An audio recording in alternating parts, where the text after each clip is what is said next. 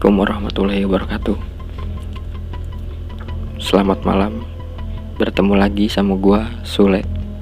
Masih di podcast horor masa kini. Podcast yang membahas Tentang kisah-kisah horor yang diangkat dari kisah nyata. Apa kabar kalian semua sobat podcast horor masa kini? Semoga kalian semua selalu disehatkan badannya dilancarkan rezekinya, serta dimudahkan segala urusan-urusannya. Amin amin ya robbal alamin. Di episode kali ini, gue mau membacakan sebuah tweet dari akun Twitter Rian Nur Fajri yang berjudul teror pocong tanpa ikatan tali kafan. Ini sebuah tweet yang menceritakan suatu desa yang terkena teror oleh pocong. Pocongnya juga aneh. Biasanya pocong itu di ikatan kepalanya itu dikasih ada kafan yang terikat di atas kepala, tapi ini terbuka. Sebelum gue lanjutin ke ceritanya, lupa juga gue minta kalian support channel gue dengan cara subscribe akun YouTube Podcast Horror Masa Kini atau kalian yang mendengarkan melalui Spotify bisa di share di instastory kalian masing-masing. Gue hitung 1 sampai 3. 1 2 3. Oke. Terima kasih banyak yang udah mau mendukung podcast horror masa kini. Nah, gak usah menunggu lama. Kita lanjut aja ke ceritanya. Jangan lupa pakai headset kalian. Dengarkan di dalam kamar, matikan lampu dan dengarkan dengan bulu kuduk yang merinding ngeri. Oke lanjut. Cus ke ceritanya. Not gua di sini sebagai sang penulis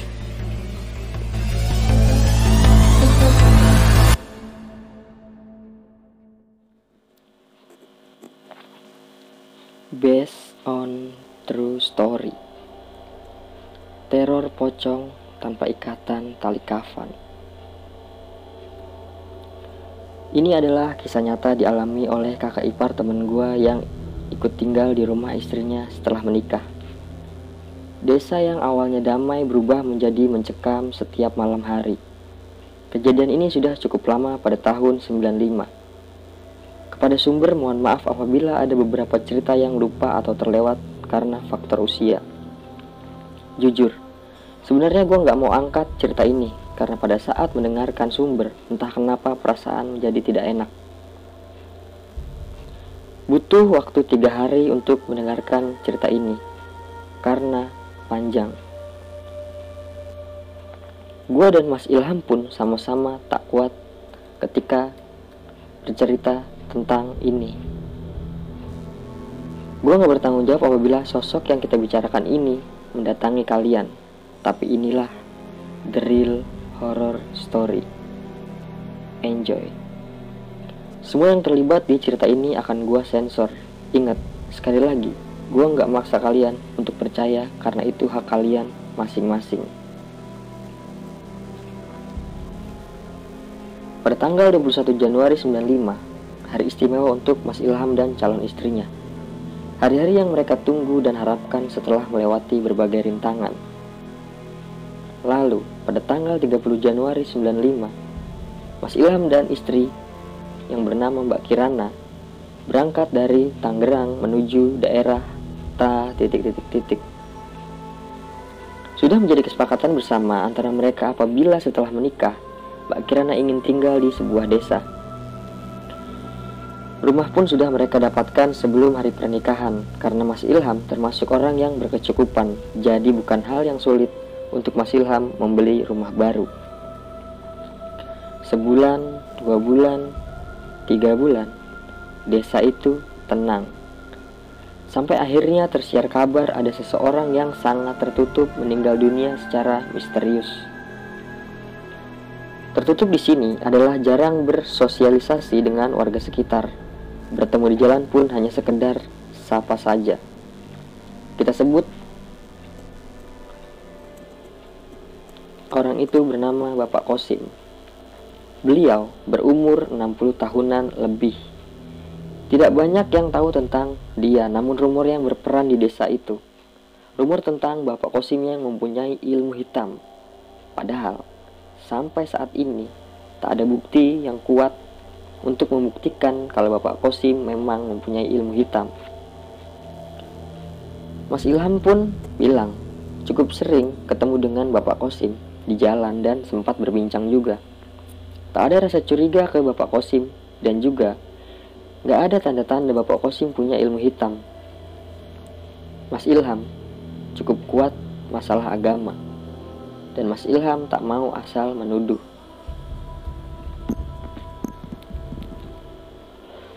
Bapak Kosim tinggal sendiri di rumahnya. Istrinya sudah pergi dari rumah bersama anaknya setelah putusan pengadilan agama menyetujui perceraian mereka. Hanya hal itulah yang warga tahu. Biasa, mulut ibu-ibu dekat dengan gerobak tukang sayur biang keroknya. Ada beberapa alasan kenapa warga curiga dengan Pak Kosim. Yang pertama, Pak Kosim jarang keluar rumah. Yang kedua, ada beberapa warga yang pernah melihat Pak Kosim mengintip keluar dari jendela rumahnya. Dan yang ketiga, saat meninggal dunia, banyak kejadian-kejadian aneh.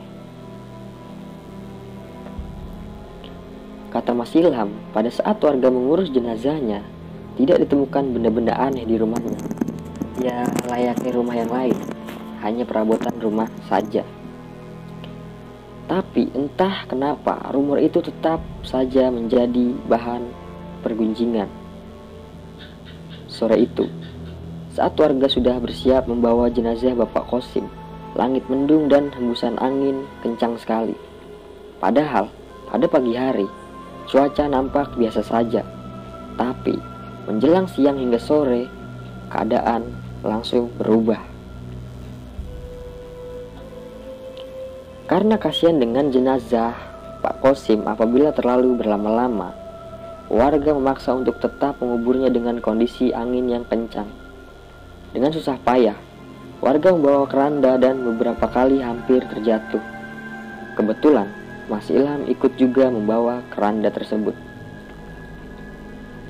Jarak rumah ke makam gak jauh, mungkin sekitar 500 meter. Warga sana udah biasa bawa kerandanya dengan digotong, gak mau pakai mobil. Kata Mas Ilham. Sesampainya di kuburan, kembali terjadi kejadian yang aneh. Di sana, sudah ada dua penjaga kuburan yang menunggu. Tapi, tapi pada saat warga datang dengan keranda, Penjaga makam itu terlihat masih sibuk mencangkul kuburan untuk Bapak Kosim. Warga yang melihat hal tersebut bertanya, kenapa masih sibuk bongkar kuburan, padahal sudah dari tadi siang diberitahu. Oh iya, ini not. Bapak Kosim ditemukan meninggal oleh anaknya yang mau jenguk, dan itu jam setengah sembilan pagi. Oke lanjut. Penjaga makam bilang, mereka sudah bongkar dan udah siap. Tapi sekitar jam 3-an, pada saat angin kencang, beberapa tanah yang di atas jatuh ke dalam liang kubur. Ya, mungkin. Karena terkena hembusan angin yang kencang. Berkali-kali seperti itu. Jadi nggak habis-habis. Cangkul terus. Karena ditaruh dan ada warga yang ikut bantu bongkar tanahnya. Setelah dirasa cukup, jenazah dimasukkan ke dalam liang kubur. Syukurlah, proses ini berjalan lancar tanpa gangguan. Namun, namanya manusia gak asik kalau nggak julid. Kejadian angin kencang dan liang lahat yang sulit dibongkar jadi bahan omongan warga sekitar. Mbak Gayung menyambut teror pocong tanpa ikatan tali kafan pun dimulai. Jujur, merinding gua. Belum juga mulai ceritanya. Seperti desa biasanya, ada ronda malam yang diadakan oleh warga. Ronda dimulai pada pukul 10 malam karena jam 9 malam sudah mulai sepi jalanan di sekitar. Mas Ilham termasuk yang ikut dalam ronda pada malam itu. Mah, aku ikut ronda dulu. Kamu langsung tidur aja ya. Ucap Mas Ilham ke Mbak Karina. Mas Ilham pamit dan jalan menuju pos yang biasa dijadikan bapak-bapak berkumpul untuk meronda. Jarak rumah ke pos hanya 10 meteran dan kebetulan pos tersebut terletak di pintu masuk ke desa tersebut. Udara malam itu cukup dingin. Kunang-kunang masih banyak berkeliaran di desa tersebut. Assalamualaikum. Waalaikumsalam. Eh masih Ilham. Ikut ronda nih. Emang besok nggak kerja? Enggak pak. Kebetulan besok nggak ada klien jadi santai. Mas Ilham langsung bikin kopi yang tersedia di pos tersebut ada enam orang bapak-bapak yang ronda malam itu. Untuk keliling desa, mereka biasanya membagi dua kelompok yang berisi tiga orang. Mas Ilham bersama Bapak Sori dan Bapak Ruri. Pak, mulai jam berapa kelilingnya? Tanya Mas Ilham. Ntar mas, jam 11 saja. Oh, oke okay, pak. Maklum, ini adalah ronda pertama yang Mas Ilham Ikuti. Tak terasa, sudah jam 11. Mas Ilham, Pak Sori, dan Pak Ruri bersiap-siap untuk keliling desa. Senter butut tak lupa masing-masing pegang. Berjalanlah tiga orang pemberani menyusuri gelapnya desa malam itu. Ternyata sepi banget ya pak, kalau udah malam. Iya mas, ya namanya juga desa, beda kan dengan kota. Setiap tiang listrik dipukul menurut jam. Apabila sudah jam 12, ya dipukul sebanyak 12 kali. Setiap rumah sampai kebun dicek-cek dengan senter takut ada maling yang bersembunyi. Sampai akhirnya, ada satu kebun yang terkenal warga situ angker karena beberapa kali warga melihat penampakan di sekitaran situ. Di kebun itu, terdapat pohon singkong, jambu, kecapi, dan juga nangka. Di kebun inilah, Pak Ruri melihat sesuatu. Saat senternya mengarah ke pohon nangka, samar-samar seperti ada kain putih yang mengumpat di balik batang pohon tersebut. Pak Ruri langsung berhenti jalannya. Saat itu, dia belum sadar apa yang dia lihat. Pak, sorry bentar deh. Coba lihat ke sana, Pak. Orang apa bukan ya? Hah? Mana, Pak? Ya senter dong, Pak. Diarahin ke sana. Mas Ilham yang penasaran ikut menggunakan senternya ke arah pohon tersebut. Pak Ruri ini tipe yang pelucu kata Mas Ilham dan juga kadang bersikap sembarang. Tiba-tiba Pak Sori teriak ke arah batang pohon tersebut yang membuat Mas Ilham dan Pak Sori kaget. Woi, siapa itu? Ngapain ngumpet? Kelihatan tuh bajunya. Keluar cepet kata Pak Ruri. Eh Pak, jangan sembarang memanggil. Kita kan belum tahu beneran manusia apa bukan itu. Kata Mas Ilham. Bagaikan sebuah karma. Saat mereka bertiga sedang berdebat, tiba-tiba sosok itu menongolkan setengah badannya dari balik pohon. Mas Ilham yang pertama kali melihat itu langsung beristighfar keras, membuat Pak Sori dan Pak Ruri berhenti berdebat dan melihat ke arah batang pohon tersebut. Sontak saja, mereka berdua langsung kabur meninggalkan Mas Ilham di situ. Ini adalah pertama kalinya Mas Ilham melihat penampakan, bukan tak berani, namun hanya kaget dan ikut kabur dengan Pak Sori dan Pak Ruri. Itu bapak-bapak larinya kenceng banget sampai nggak kekejar sama saya, Yan, kata Mas Ilham. Gue tanya ke Mas Ilham, gimana bentuk penampakan itu karena kepo juga. Nggak kayak yang di film-film ya, ini nggak diikat atasnya, kebuka gitulah dan kelihatan tengkorak. Tapi samar sih kelihatnya karena gelap. Cuma matanya merah jelas banget, kata Mas Ilham. Setelah dirasa jauh dari kebun tersebut, mereka bertiga berhenti di sebuah perempatan. Dengan nafas yang hampir habis, mereka duduk di sana untuk memulihkan tenaganya. Ternyata, itu pertama kalinya juga untuk Pak Ruri dan Pak Sori melihat penampakan. Sebelumnya mereka hanya mendengar dan ternyata ikut mengalami juga. Udah yuk, balik ke pos aja. Mengap saya. Pak Ruri mengajak kembali ke pos ronda. Dengan berjalan agak cepat mereka menuju pos desa dan juga tanpa ada pembicaraan sedikit pun di antara mereka. Seperti shock raut wajah Pak Sori dan Pak Ruri terlihat pucat.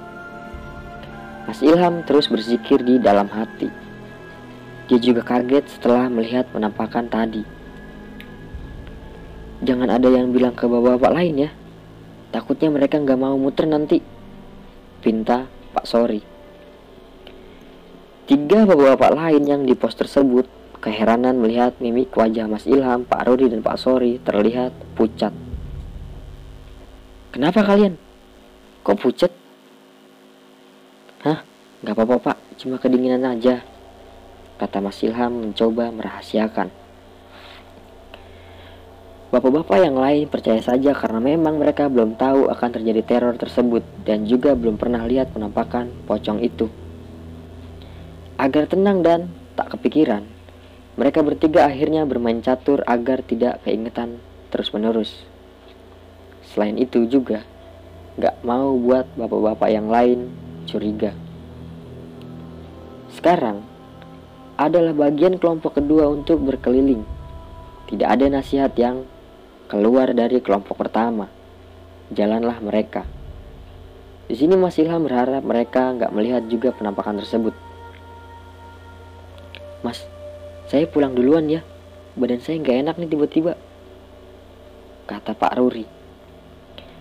Entah memang badannya tak enak atau ketakutan, Pak Ruri pergi meninggalkan pos dan pulang ke rumahnya. Sekarang tinggal Mas Ilham dan Pak Sori berdua saja. Ya, berdua kita pak. Ya nggak apa-apa mas, mudah-mudahan aja kita aman sampai subuh. Mas Ilham dan Pak Sori kembali melanjutkan bermain caturnya untuk mengusir rasa kantuknya. Jam sudah menunjukkan pukul 3 pagi. Kelompok dua terlihat setelah berkeliling desa, tak ada yang aneh dari mereka. Pikir Mas Ilham, mungkin mereka nggak ditongolin penampakan pocong tersebut. Aman pak muternya Aman Mas Ilham Ya cukup kondusif lah malam ini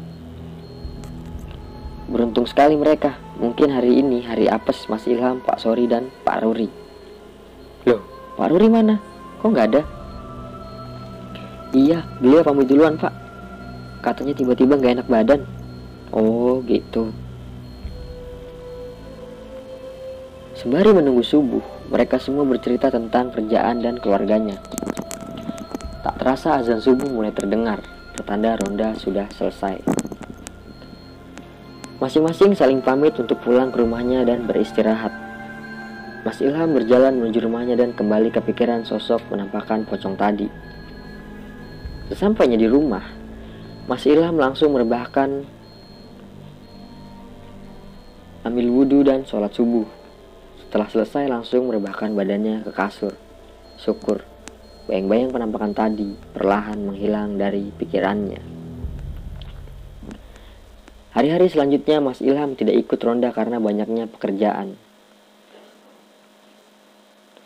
Di hari keempat, setelah kejadian penampakan pertama, ternyata kembali terjadi lagi. Mas Ilham yang baru saja sampai rumah pukul 7 malam langsung dikabari oleh Mbak Kirana. Mas, tahu gak sih kabar terbaru di sini? Kabar apa, mah? Gitu loh, tadi pagi saya lagi belanja. Ibu-ibu banyak yang ngomongin kalau ada yang lihat pocong mas. Takut saya. Ah masa sih mah? Udah jangan dipikirin. Mas Ilham mencoba menenangkan Mbak Kirana yang ketakutan. Mas Ilham sudah menebak pasti akan terjadi lagi. Karena sosok ini beda dengan pocong yang biasanya.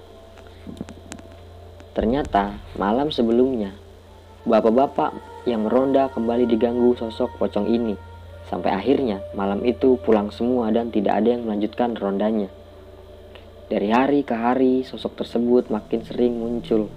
Bahkan di jam-jam yang dibilang masih cukup ramai yaitu jam setengah 8 habis sisa. Ada salah satu warga yang baru pulang dari masjid melihat sosok pocong itu terbang dari rumah ke rumah. Karena ketakutan, warga tersebut berteriak dan berlari hingga membuat heboh warga sekitar yang mendengar teriakannya.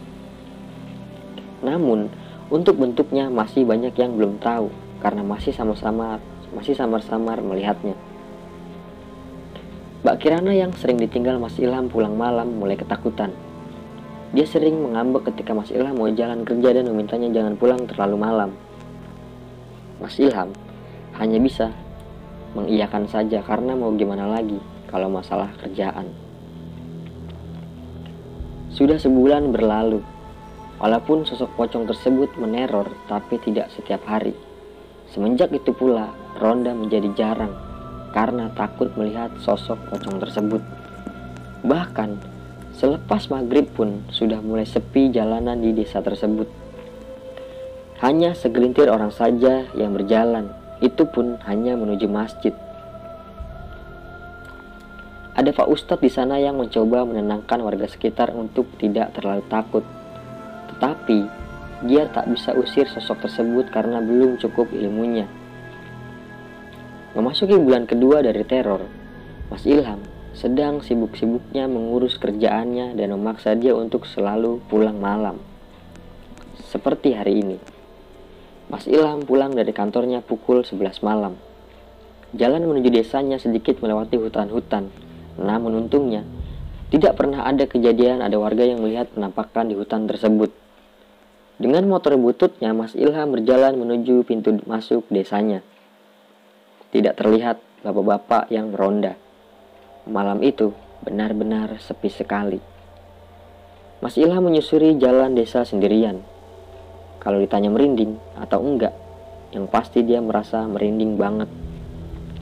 Di dalam pikirannya pun udah yang mulai aneh-aneh, tapi dia segera berzikir agar tenang. Mbak Kirana terbiasa tidak tidur sebelum Mas Ilham datang dan selalu keluar rumah saat mulai terdengar suara motor Mas Ilham. Saat 100 meter mendekati rumah, Mas Ilham merasa motornya sedikit berat, tapi dicuekin aja agar tak terlalu panik. Saat sudah di depan rumah, Mas Ilham melihat Mbak Kirana keluar dari rumah dan kaget karena tiba-tiba dia teriak lalu pingsan saat saat melihat Mas Ilham. Mas Ilham yang bingung melihat istrinya langsung buru-buru menghampiri Mbak Kirana. Dia gendong dan bawa masuk ke kamarnya. Mas Ilham mencoba menyadarkan Mbak Kirana namun nihil.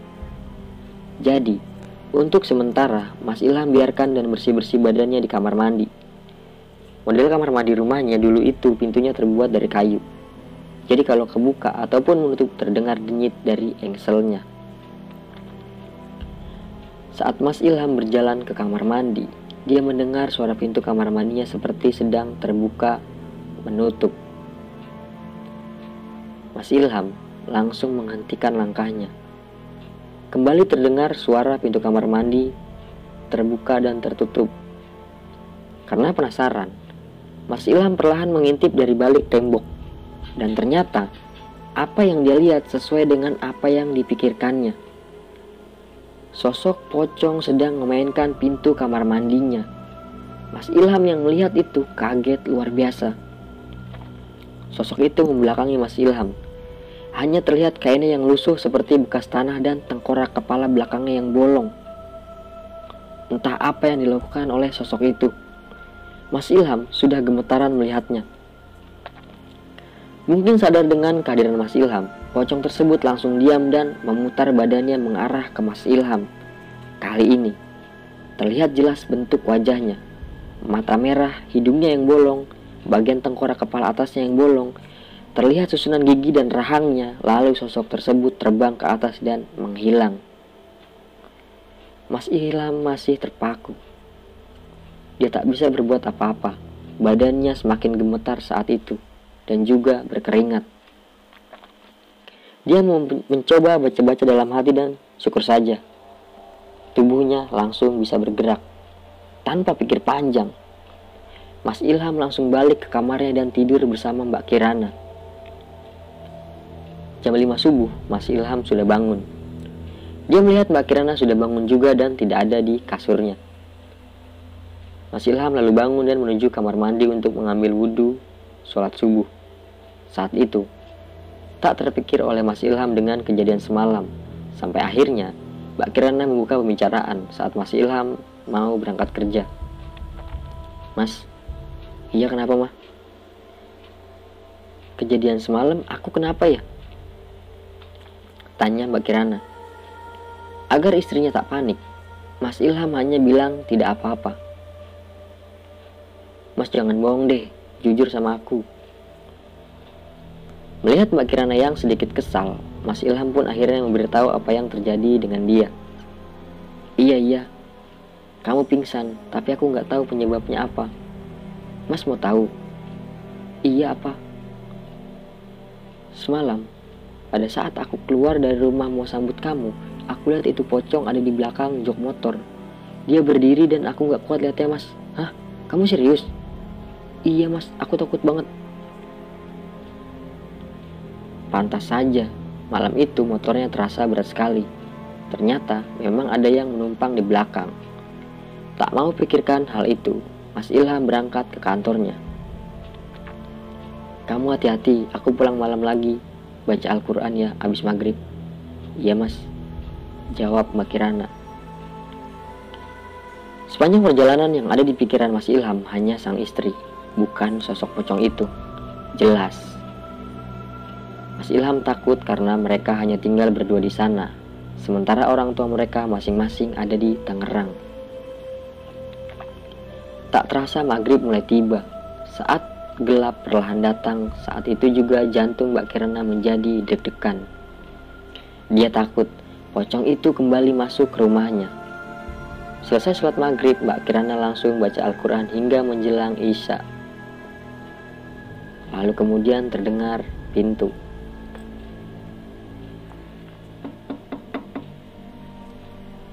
Ada yang mengetuk pintu di depan rumahnya. Kalau itu masih lam tidak mungkin karena akan terdengar suara motornya. Tetangga pun lebih tidak mungkin lagi. Menjelang maghrib sampai malam jalanan sudah sepi karena kejadian teror pocong ini. Mbak Kirana ragu, apakah harus buka pintu atau tidak. Hingga ada ketukan kedua, Mbak Kirana masih ragu. Dengan terpaksa, Mbak Kirana menuju ruang depan dan membuka pintu rumahnya. Di dalam hatinya berdoa semoga bukan sosok pocong itu yang mengetuk. Pelan-pelan Mbak Kirana membuka pintunya. Jantungnya mulai berdegup kencang saat tangannya mulai menyentuh gagang pintunya. Ngek, suara pintu terbuka. Mbak Kirana mencium bau yang tak sedap. Bau itu seperti menusuk hingga ke rongga hidungnya. Bau anyir disertai dengan bau busuk. Saat pintu terbuka lebar, hal yang tidak diinginkan oleh Mbak Kirana terjadi.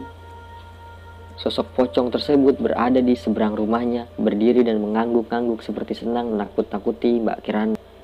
Perlahan, Mbak Kirana merasa penglihatannya gelap dan jatuh pingsan. Jam sudah menunjukkan pukul 12 malam lebih. Mas Ilham masih berada di perjalanannya menuju rumah. Entah kenapa, dia mempunyai perasaan yang tidak enak seperti ingin cepat sampai ke rumah. Pikirannya selalu terbayang sang istri, seperti ada yang sedang terjadi. Setengah jam kemudian Mas Ilham sampai di gerbang desa dan dari jauh terlihat kerumunan berada di depan rumahnya. Tanpa pikir panjang, dia tambah kecepatan. Mas Ilham mulai panik. Perasaannya benar kali ini. Dia berharap tidak terjadi apa-apa dengan Mbak Kirana. Setelah memarkirkan motornya, Mas Ilham langsung bergegas masuk ke dalam melewati kerumunan warga yang penasaran ingin tahu apa yang sedang terjadi. Kirana, Ya Allah, kamu kenapa? Mas Ilham tenang ya, Mbak Kirana nggak apa-apa, hanya pingsan saja. Ucap salah satu warga. Kok bisa istri saya pingsan, Pak? Kita juga nggak tahu. Ada salah satu warga yang baru pulang sholat isya, melihat Mbak Kirana tergeletak di depan pintu rumah. Ya Allah, Kirana, kamu kenapa? Astaga. Ucap Mas Ilham. Perasaan Mas Ilham sedikit lega setelah mengetahui istrinya hanya pingsan. Satu persatu warga mulai pulang ke rumahnya masing-masing. Bahkan ada yang bergerombol karena takut melihat sosok pocong tersebut. Kini, tinggal tersisa hanya beberapa bapak-bapak dan Pak Ustadz di rumahnya. Saya yakin, Mbak Kirana pasti habis melihat pocong itu, Mas. Ucap salah satu bapak-bapak di situ. Mungkin, Pak, karena kemarin malam dia melihat juga. Hah, maksudnya, Mas? Istri saya biasanya nyambut kalau saya pulang. Dan dia lihat sesuatu di belakang saya. Lihat apa mas, pocong itu? Iya pak, sedang berdiri di jok belakang motor saya. Astagfirullah. Masilah memang nggak, Masilah memang nggak sadar. Enggak pak, tapi saya merasa pundak berat dan motor juga tarikannya terasa sedikit berat. Sudah, sudah. Sekarang mari kita berdoa agar tidak diganggu oleh sosok tersebut ya. Potong Pak Ustadz tiba-tiba. Syukurlah, tak lama Mbak Kirana sadarkan diri. Dalam keadaan pusing, dia ingin bangkit namun dilarang oleh Mas Ilham. Udah, kamu tidur dulu aja. Nih minum teh hangatnya dulu. Setelah yakin, Mbak Kirana sedikit segar. Mas Ilham bertanya apa yang membuat dia pingsan di depan pintu rumah. Pocong mas, aku lihat pocong itu lagi, Aku takut aku mau pulang mas Ucap Mbak Kirana sembari menangis Tenang ya mah istighfar Biar tenang hati dan pikiran kamu Mbak Kirana langsung memeluk Mas Ilham Badannya gemer bergetar seakan masih ketakutan Pak Ustadz Apa kita akan diam aja? Sebenarnya saya sudah coba panggil teman saya Namanya Pak Haji Solim tapi beliau sudah pergi haji dan baru pulang minggu depan Mas Ilham. Ya udah tidak apa-apa Pak. Setidaknya kita sedikit tenang mendengarnya. Mas Ilham, saya minta air putih ya, segelas saja. Baik Pak Ustadz. Mas, Li, Mas Ilham melihat Pak Ustadz seperti komat kamit di atas gelas tersebut. Kata beliau, ini agar Mbak Kirana tidak terbayang-bayang sosok tersebut. Setelah meminum air tersebut, Mas Ilham langsung menyuruh Mbak Kirana untuk tidur. Yang gak mau istrinya masih kepikiran dan akhirnya malah menjadi sakit. Sejujurnya Mas Ilham kesal dengan sosok tersebut. Kenapa istrinya yang diganggu oleh pocong itu? Ini bapak dan Pak Ustadz mau pulang atau kita ngobrol dulu nih di sini? Wih, boleh tuh. Kita ngobrol aja dulu di sini. Kita cari jalan keluarnya, mumpung ada Pak Ustadz dan Pak RT Pak RW di sini. Wah, bener juga. Ya udah, saya buatin kopi dulu ya pak. Jawab Pak Ilham. Entah memang sosok ini sengaja menakut-nakuti atau tidak. Saat Mas Ilham di dapur membuat kopi, Mas Ilham mulai mencium aroma busuk dan anyir. Mas Ilham paham kalau ini sudah tak beres. Dia percepat membuat kopinya dan saat membalikan badannya, benar saja, pocong itu berada di sudut dapur di bawah kegelapan. Dia seperti memperhatikan Mas Ilham dan menghilang secara perlahan. Mas Ilham hanya bisa terdiam saat itu. Hanya terdiam, tak bisa menggerakkan badannya. Setelah pocong tersebut hilang, barulah dia beristighfar dan membawa kopinya ke depan. Mas Ilham tak mau menceritakan apa yang dia lihat di dalam dapur, karena kalau diceritakan, pasti akan buat yang lain ketakutan dan balik ke rumahnya masing-masing. Ini pak kopinya, silahkan diminum. Ya nanti loh mas, ini mulut bukan tempat cuci piring. Ucap pak sorry. Eh iya pak maaf. Kali aja ada yang udah gak sabar. Ucap mas Ilham. Dimulailah perbincangan malam itu. Rencana untuk mengusir sosok pocong tersebut namun malah melenceng menjadi cerita warga lain yang diganggu sosok itu.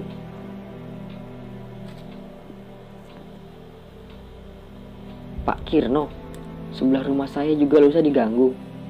Ini lebih parah dari Mbak Kirana malah, ucap Pak Ruri. Wah, apa tuh Pak? Jadi, pada saat Pak Kirno bangun tengah malam karena kebelet kencing, dia keluar kamar dan pocong itu ada di ruang tamunya. Hah, serius Pak? Iya serius. Dia cerita ke saya kemarin. Terus Pak? Ya terus Pak Kirno nggak jadi kencing, dia balik masuk ke kamar ketakutan. Waduh, gila ini pocong.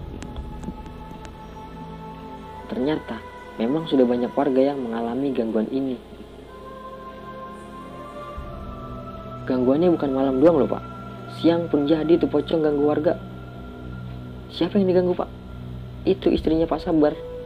Pas lagi masak di dapur, tiba-tiba bau anyir dan busuk. Eh ternyata itu pocong ada di sebelahnya lagi meratin dia. Memang sudah tidak bisa dibiarkan lagi. Saat itu, semangat bapak-bapak untuk mengusir pocong tersebut menguat. Seakan tiba-tiba rasa berani tumbuh di diri bapak-bapak masing-masing. Mereka muak dengan gangguan pocong ini. Ya udah, malam ini kita ronda. Gimana? Kebetulan besok kantor saya libur. Ajak Mas Ilham. Mendengar ajakan Mas Ilham tiba-tiba malah membuat mental bapak-bapak menciut. Mereka semua seperti trauma tidak ingin melihatnya lagi. Loh kok pada diem? Tadi semangat mengusir. Pak Ustadz emang gak bisa ngusir ya? Tanya Mas Ilham. Tidak bisa mas, Ilmu saya baru sekedar mengusir saat bertemu, tak bisa mengusir keluar dari desa. Tapi, bapak-bapak tenang saja karena saya sudah meminta bantuan kepada teman saya. Wah benar pak, iya benar. Minggu depan beliau ke sini kok. Jawab Pak Ustadz. Malam semakin larut. Pembicaraan makin meluas dan sudah berganti topik tidak membahas pocong tersebut. Dalam keadaan ramai seperti ini, kenapa sosok tersebut tak muncul? Gumam Mas Ilham dalam hati. Satu persatu bapak-bapak pamit untuk pulang dikarenakan sudah malam. Seminggu ke depan ada hal yang aneh karena sosok pocong tersebut seperti hilang dari desa. Tak ada lagi warga yang merasa terganggu. Membuat yakin kalau sosok itu sudah pergi dari desa. Saat ini, desa terasa aman Anak-anak dan ibu-ibu sudah mulai berani untuk keluar dari rumahnya. Seakan senang dengan kepergian sosok pocong tersebut. Tak ada lagi desas-desus warga yang melihat entah ke mana perginya pocong tersebut. Bahkan, Pak Ustadz pun tidak tahu ke mana itu pocong. Tapi tidak apa-apa, karena desa sudah kembali ramai lagi selepas Isa. Untuk saat ini tenang, namun setelah kedatangan Pak Haji semuanya kembali ketakutan. Tiba akhirnya hari di mana Pak Haji datang berkunjung ke desa tersebut memenuhi undangan Pak Ustadz.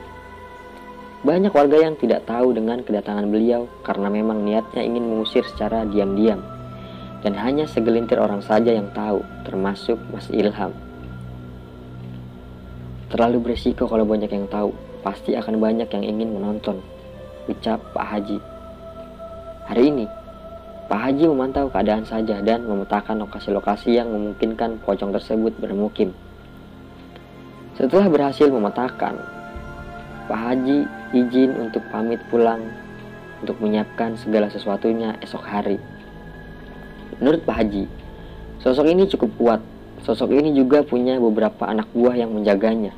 Sebelum pamit, Pak Haji mengucapkan sebuah pesan yang bisa dibilang cukup mengagetkan. Ini bukan sosok yang sudah lama diam di desa ini, tapi seperti kiriman, ujar Pak Haji. Selepas Pak Haji pulang, Pak Ustadz dan beberapa buah bapak yang hadir tetap di tempat untuk membicarakan masalah ini. Jadi, ini kiriman. Saya sudah menduganya, ujar Pak Ustadz. Usut punya usut, ada hal yang Mas Ilham tidak ketahui selama ini dari semenjak hadir hingga sekarang. Sebuah perusahaan besar ingin membangun pabrik sekitar sini, namun ditolak warga, Mas.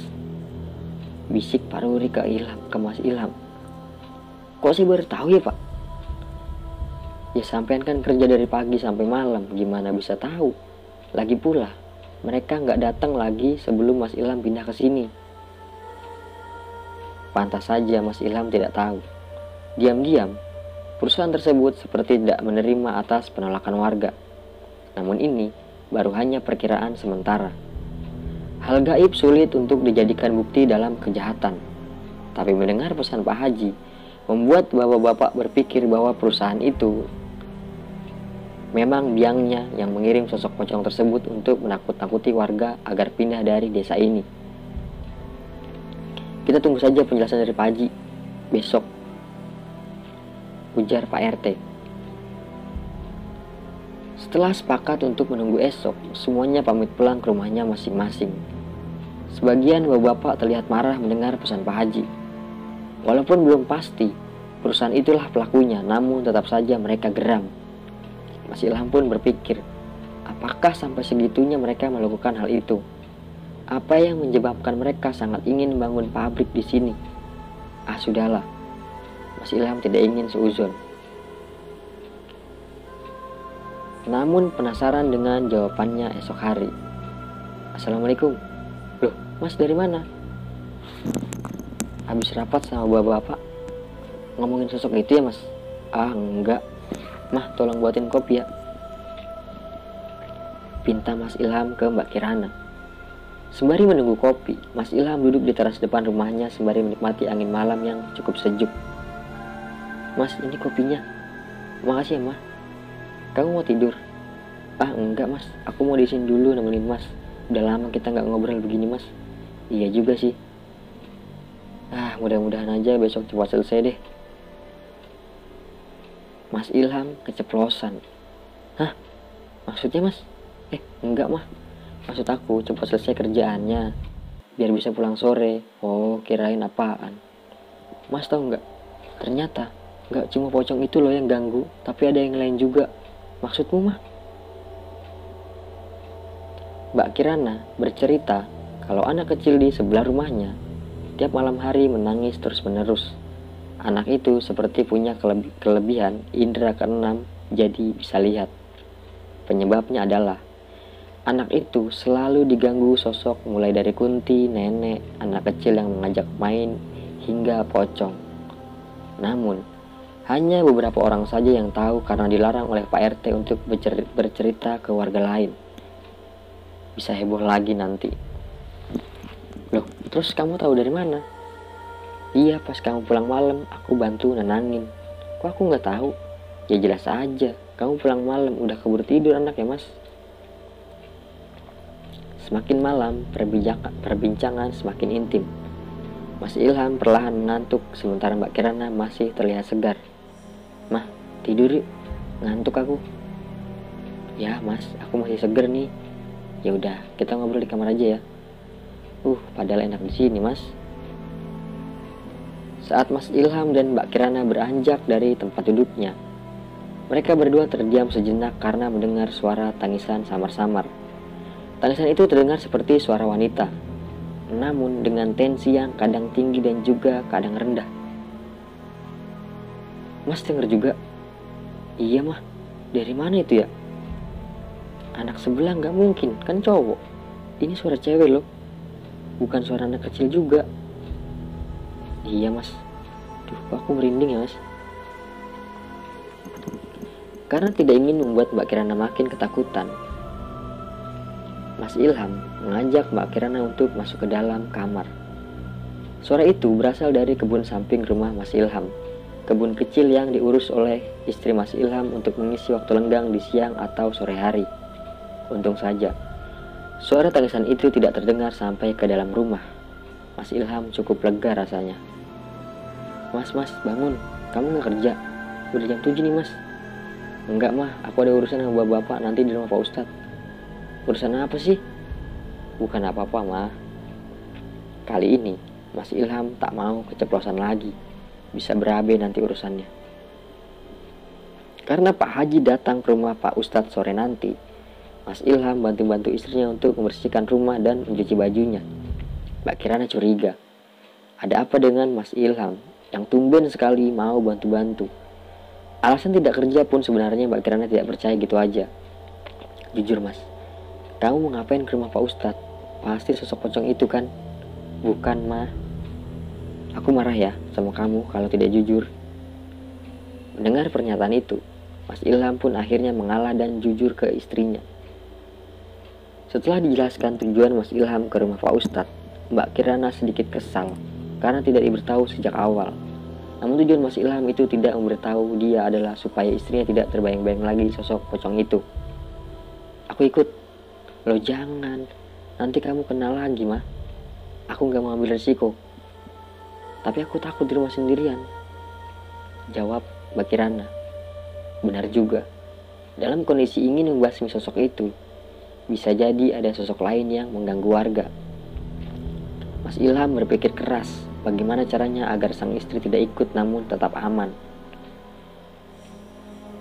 Kamu di rumah Pak Dodi aja ya, mah? di sana sama istrinya sampai aku pulang. Ya ampun mas, ya udah deh. Untung saja Mas Ilham mempunyai istri yang penurut.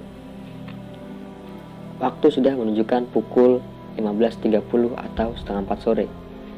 Mas Ilham terlihat bersiap-siap untuk ke rumah Pak Ustadz. Ini akan jadi malam yang sangat panjang.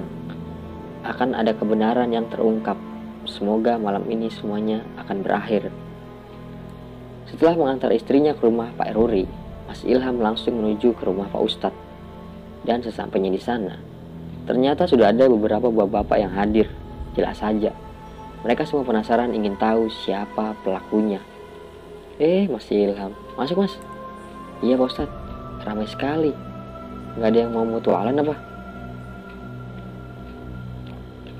Jam berapa Pak Haji datang Pak? Sebentar lagi mas, mungkin jam 5 beliau sudah sampai. Jawab Pak Ustadz. Tak lama berselang, Pak Haji datang. Dia bersama seseorang yang terlihat masih cukup muda.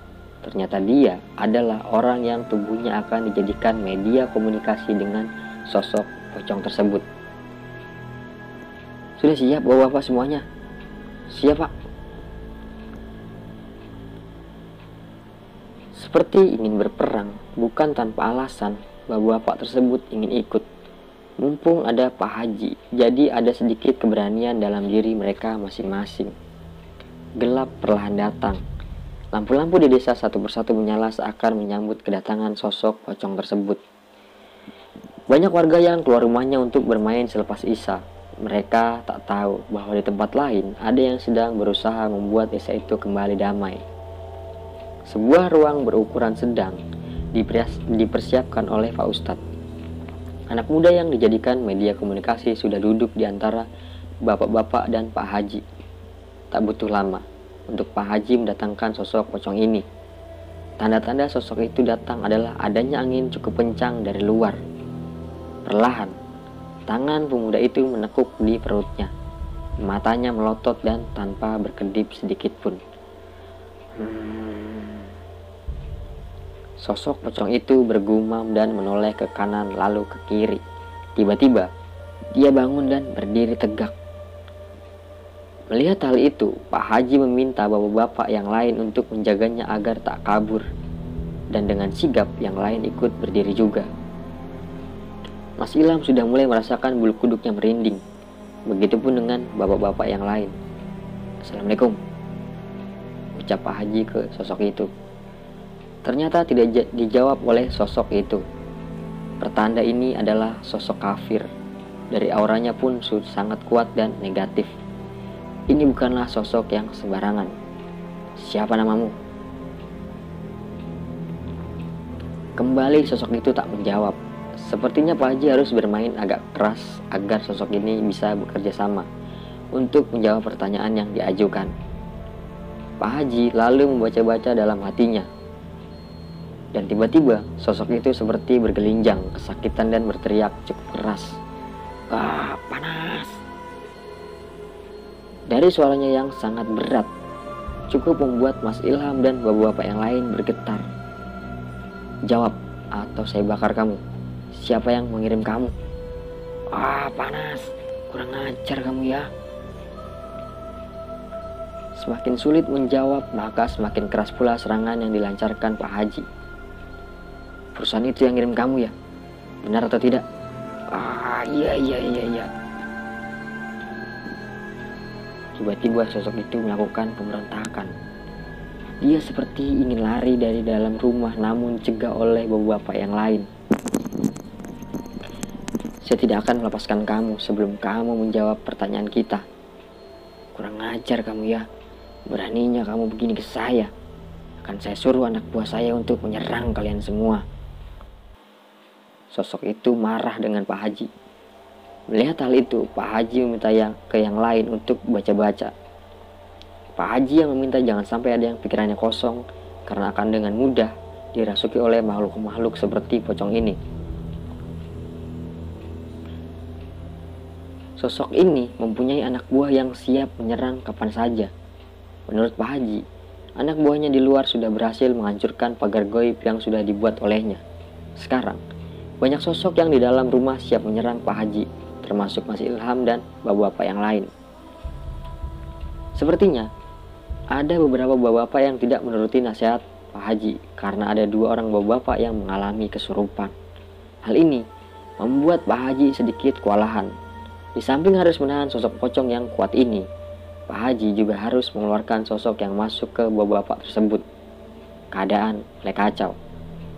Pak Ustadz membantu Pak Haji untuk menyembuhkan yang kesurupan. Sementara Sosok pocong tersebut terlihat senang.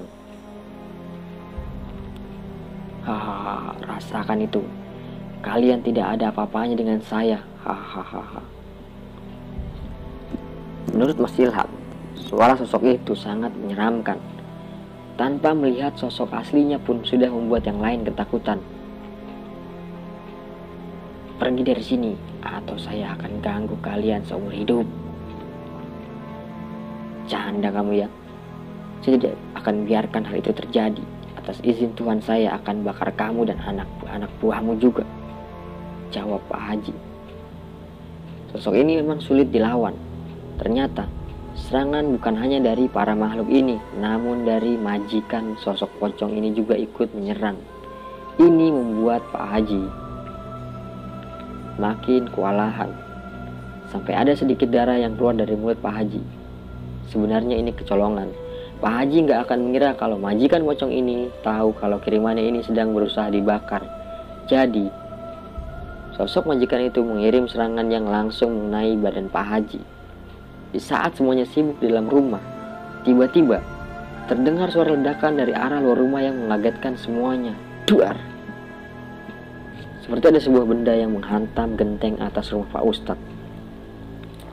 Bapak-bapak tenang semuanya. Itu hanya bola api yang dikirim oleh majikan pocong ini, kata Pak Haji. Bukan tidak bisa tenang, namun ini adalah hal baru yang dialami oleh Mas Ilham dan bapak-bapak di sana. Mereka tak mengira akan sedahsyat ini serangan yang diterima. Hal gaib memang menakutkan. Pak Haji meminta untuk membagi tiga kelompok. Setiap kelompok memegang masing-masing yang kesurupan.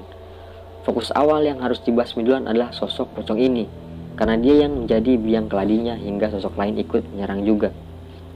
Pak Ustadz bisa pegang dua bapak itu. Insya Allah bisa Pak Haji. Ya sudah, saya fokus ke sosok pocong ini ya. Pak Ustadz hati-hati karena sudah banyak yang mengantri untuk masuk ke bapak-bapak itu. Baik Pak Haji.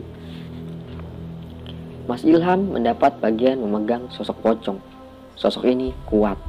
Saking kuatnya, membutuhkan lima orang laki-laki untuk membuat pocong ini diam dan tidak lari keluar. Makin lama, Tenaga bapak-bapak yang memegang menipis.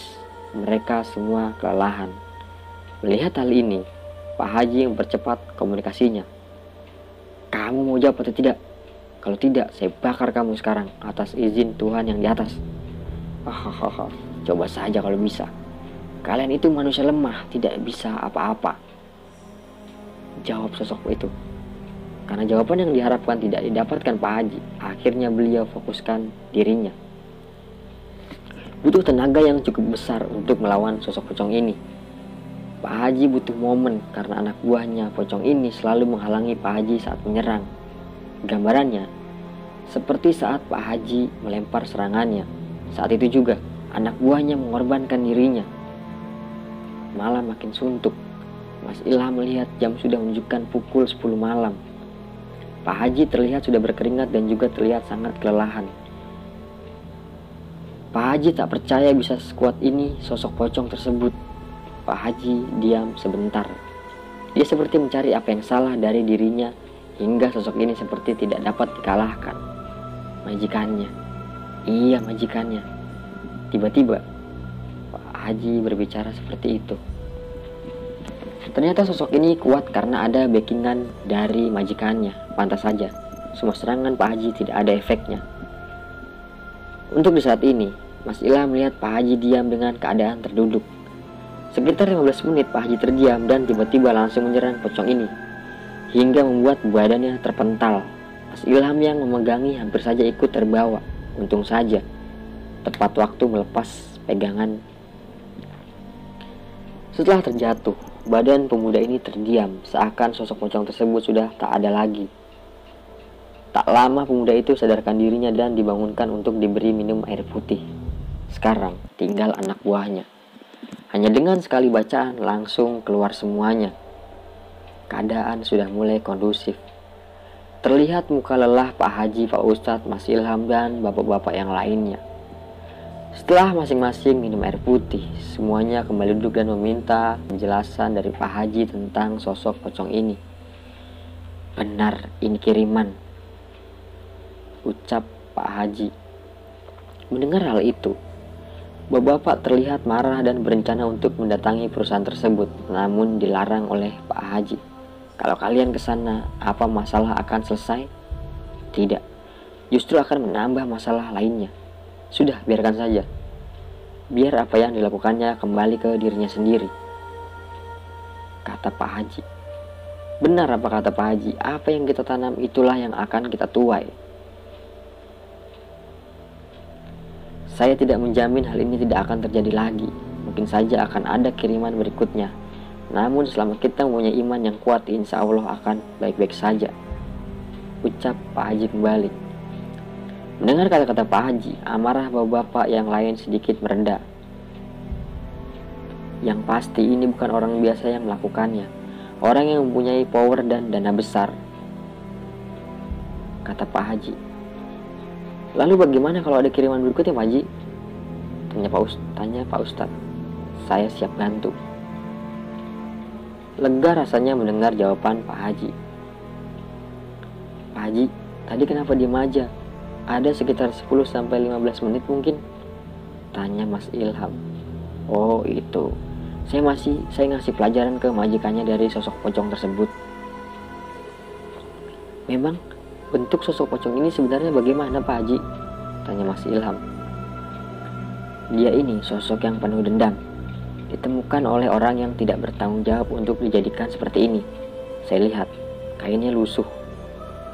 Ikatan kepalanya tidak ada. Kepalanya tengkorak dengan beberapa bagian yang bolong. Rahangnya terlihat juga, dan ada sedikit daging busuk. Begitulah tutur Pak Haji. Penjelasan Pak Haji terlalu jujur, sampai yang lain ketakutan mendengarnya. Bahkan Pak Haji sendiri bilang, jangan sampai kita semua melihatnya, secara langsung karena bentuknya memang sangat menyeramkan.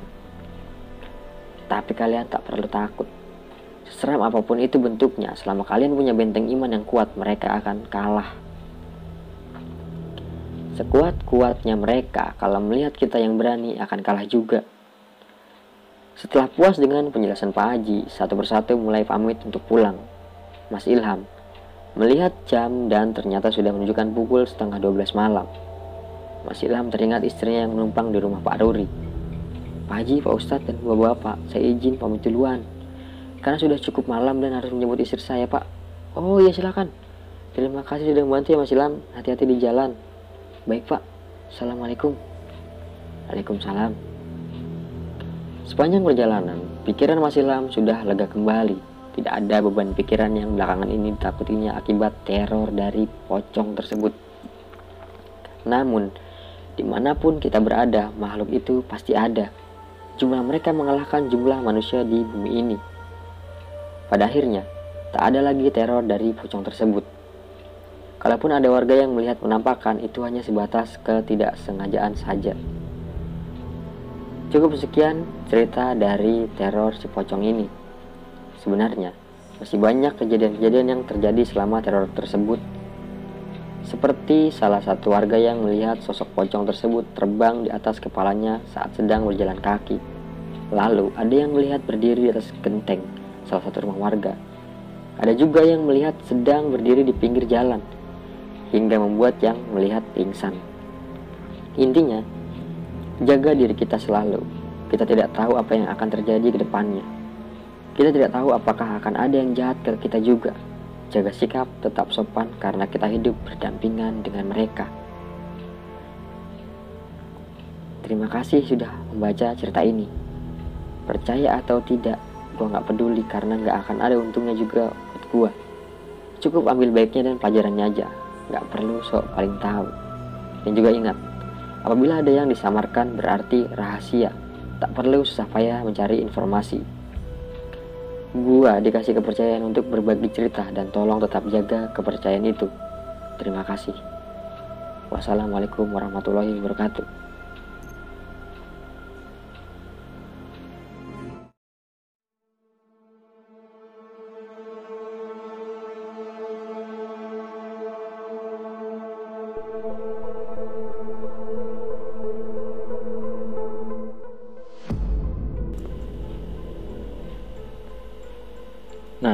Itu tadi cerita dari akun Twitter Rian Nurfajri yang berjudul Teror Pocong Tanpa Ikatan Tali Kafan. Bagaimana menurut kalian sobat podcast horror masa kini? Buat kalian yang ingin komentar silahkan komen di kolom komentar ya. Menurut gue nih yang paling serem saat teror pocong itu nakut-nakuti warga dan bisa berada di mana aja yang sos yang sosok pocong itu inginkan. Wah gila juga sih ini. Kalau di resapi, teror pocong itu sebuah kiriman yang nggak terima dari sebuah perusahaan yang ditolak warga karena nggak dijual kampungnya masih ada nggak ya kira-kira di zaman yang sekarang ini? Kalau masih ada kacau. Oke mungkin cukup sekian dulu di episode kali ini. Semoga kita ketemu lagi di episode-episode yang selanjutnya. Terima kasih buat kalian para pendengar. Semoga bermanfaat untuk kalian semua yang mendengarkan. Sampai berjumpa lagi di episode-episode yang selanjutnya akhir kata gue ucapkan wassalamualaikum warahmatullahi wabarakatuh